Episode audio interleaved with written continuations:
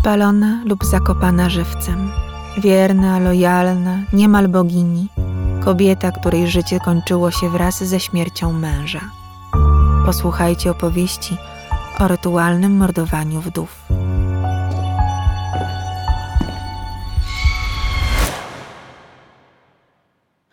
Osiemnastolatka ukryła się w stodole. Niestety rodzina męża szybko ją wytropiła, wyciągnęła z ukrycia, a mężczyźni dotkliwie pobili. Zniewoloną i odurzoną zaciągnęli pod stos pogrzebowy. Świadkowie opowiadali później, że dziewczyna była zakrwawiona, posiniaczona, wzywała pomocy, a na jej usta występowała piana. Wepchnięto ją siłą na martwe ciało męża i wrzucono na nią ciężkie kłody, by nie mogła uciec. Na dany znak piętnastoletni brat zmarłego podpalił stos. W płomieniach zginęła Rub Kanwar. Jej mąż, 24-letni Mal Singh Shekawat, zmarł dzień wcześniej oficjalnie z powodu nieżytu żołądka i jelit. Nieoficjalnie i najprawdopodobniej popełnił samobójstwo. Był dzień 3 września 1987 roku. Scenę oglądał podekscytowany tłum około 900 osób we wsi Deorala w Rajasthanie, około 220 km na południowy zachód od New Delhi. 13 dni później kilkadziesiąt tysięcy osób przybyło do Deorala, by uczcić pamięć dziewczyny w formie ceremonii Chuneri i obwołać ją Sati Mata, czyli matka Sati, czysta matka.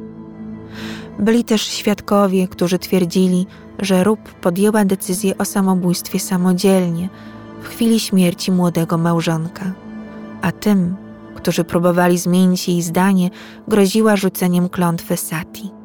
Przypominam czas akcji, rok 1987.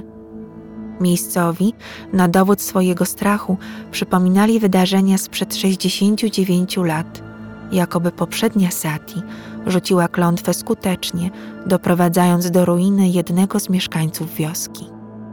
Trudno uwierzyć w tę wersję. Rób spędziła ze swoim mężem zaledwie 20 dni, tuż po ślubie i krótko przed jego śmiercią. Ich małżeństwo trwało 8 miesięcy, wolała jednak przebywać ze swoją rodziną w Jaipur. Źle znosiła depresję męża i chorobę psychiczną teściowej. Nikt z jej rodziny nie mógł namówić jej na honorowe samobójstwo, bo żaden z jej bliskich o niczym nie wiedział. O śmierci zięcia i swojej córki rodzice Rób dowiedzieli się po fakcie następnego dnia i to z gazet. Nie byli wstrząśnięci. Uważali, że dziewczynę spotkał ogromny zaszczyt. Śledztwo ujawniło, że w zamordowanie Rób zamieszanych było 45 osób, w tym lokalni policjanci. Pierwszy na przesłuchanie trafił teść, prowodyr i organizator. Wszyscy podejrzani zostali jednak uniewinnieni z braku dowodów. Policjantów przeniesiono w inne miejsca.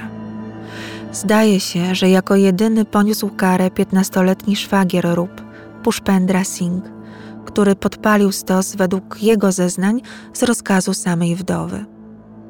Skierowano go do domu dla nieletnich, do czegoś w stylu naszego zakładu poprawczego. Sprawa ciągnęła się aż do początku 2004 roku, kiedy to ostatecznie, pod wpływem opinii publicznej, zwolniono z zarzutów 11 oskarżonych w sprawie. Sąd, by jednak złagodzić gniew kobiet, które organizowały protesty w większych miastach, silnie podkreślił zakaz tego typu praktyk i potępił gloryfikację sati. Odtąd uznaje się ten rytuał jednoznacznie za przestępstwo, bez względu na to, czy było to dobrowolne samobójstwo, czy też zostało wymuszone na wdowie. Rytuał sati ma mityczne korzenie. Bogini Sati, znana też jako Dakshayani, żona boga Shiva, dokonała samospalenia. Nie mogła znieść upokorzenia, jakiego zaznał jej mąż. Ojciec Sati, Daksha, nie godził się na to małżeństwo i nie wpuścił Shiva do pałacu w dniu święta Wisznu. Zrozpaczona Dakshayani rzuciła się na stos, który sama rozpaliła. Spłonęła z miłości. Zwyczaj praktykowano co najmniej od V wieku. Pierwsze potwierdzone akty tak radykalnego dowodu lojalności wobec zmarłego męża miały miejsce w Nepalu w 464 roku, a w Indiach w 510. Kobiety pod presją rodziny ginęły na stosach. Jeśli któraś nie wyraziła zgody, była wypędzana, a nawet mordowana przez własnych krewnych. Kolonialne władze brytyjskie zabroniły sati w Indiach w 1829 roku. Później już niezależne indyjskie rządy po 1947 roku potwierdzały zakaz nie tylko przeprowadzenia rytuału, ale też jego obserwowania i pochwalania. W drugiej połowie XX wieku odnotowano około 40 przypadków przeprowadzenia rytuału sati. Niestety wciąż jest okazjonalnie praktykowane na głębokiej prowincji. W wielu wioskach dochodzi do samobójstw wdów, które tak naprawdę siłą wrzucane są do ognia, który trawi ciało męża. Musicie wiedzieć, że nie był to jedyny rytuał, w którym zginąć musiały kobiety. Wyznawcy Kali, bogini śmierci i zniszczenia, jeszcze w XIX wieku składali każdego roku około 40 tysięcy ofiar z ludzi.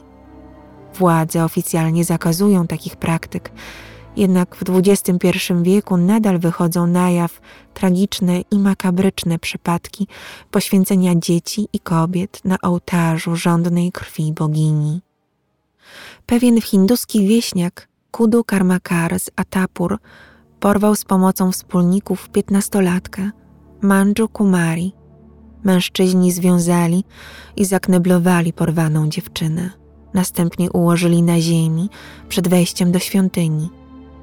Kudu zerwał jej ubranie, ogolił głowę, skropił ciało wodą z Gangesu i namaścił oliwą. Siekierą odciął jej dłonie, piersi i lewą stopę. Dziewczyna, wijąc się w męczarniach, wykrwawiła się na śmierć. Oficjalnie w Wielkich Indiach takie drastyczne sytuacje zdarzają się raz na miesiąc. Myślę, że można szacować, iż skala rytualnych zbrodni jest znacznie większa. Uczciwie muszę jednak dodać, że nie tylko w Indiach palono wdowy i mordowano kobiety. Podobne rytuały miały miejsce wśród amerykańskich Indian w Afryce, Chinach, Egipcie i Grecji. Na wyspach archipelagu Fidżi w XIX wieku podczas pogrzebu wodza składano w ofierze wdowę i kochanki przywódcy. Bywało, że i damy z lokalnych wyższych sfer oddawały swe życie dobrowolnie dla zmarłego wodza. Ponadto poświęcano służących oraz matkę, jeśli żyła. Przecież syn nie poradziłby sobie bez niej w zaświatach. Ofiary były duszone. Dopiero na ich martwych ciałach układano zwłoki wodza i zasypywano ziemią. Oczywiście zawsze może być gorzej. W niektórych rejonach Indii wdowy zakopywano żywcem obok zmarłego męża. Złożeni w jamie głębszej o stopę od wzrostu mężczyzny, trup i żywa kobieta byli zasypywani przez rodzinę i lokalną społeczność piaskiem pod czujnym okiem braminów. Po zasypaniu ciał tańczono i śpiewano na tyle długo, by mieć pewność, że kobieta się udusiła. Król Gezo z Dahomeju, czyli dzisiejszego Beninu, został pochowany w lipcu 1858 roku z wielką pompą. Władca zginął w niewyjaśnionych do dziś okolicznościach, prawdopodobnie zamordowany przez swoich politycznych przeciwników, a być może nawet kapłanów, zawiedzionych postawą Gezo, który zakazał składania ofiar z ludzi. 41 spośród kilkuset jego żon otumaniono środkami psychotropowymi, umieszczono jedną przy drugiej ciasno w okrągłym dole i zakopano żywcem. Spotkała je wielka chwała pochowania razem ze znakomitym mężem. Zginęły nie tylko kobiety. Złożono wówczas ofiarę z czterystu niewolników, wbrew woli władcy, którego chowano. Los wdów był przesądzony, jeśli miały dziedziczyć majątek po mężu. Smutna i bezlitosna prawda jest taka, że rodzina męża zmuszała i zmusza kobiety do samobójstwa, by dobytek po zmarłym przeszedł w ich ręce. Jeśli hinduska wdowa nie złoży swojego życia w ofierze, przejdzie w stan wegetacji. W ortodoksyjnych rodzinach nie wolno jej spać na łóżku, może jeść najwyżej raz dziennie, nie wolno jej niczego posiadać. Czasem zmusza się ją do poślubienia szwagra, choćby nawet był już żonaty. Prawdziwe samobójstwa z miłości po śmierci partnera zdarzają się rzadko. Wybrałam dla Was temat wzbudzający moje silne emocje. Emocje wdowy, którą zostałam w wieku 39 lat. Szczerze Wam wyznam, że cieszę się, iż nie urodziłam się w Indiach.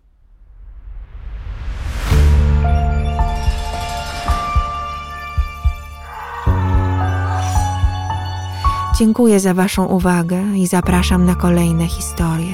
Świat pełen jest prawdziwej makabry. Renata z worka kości.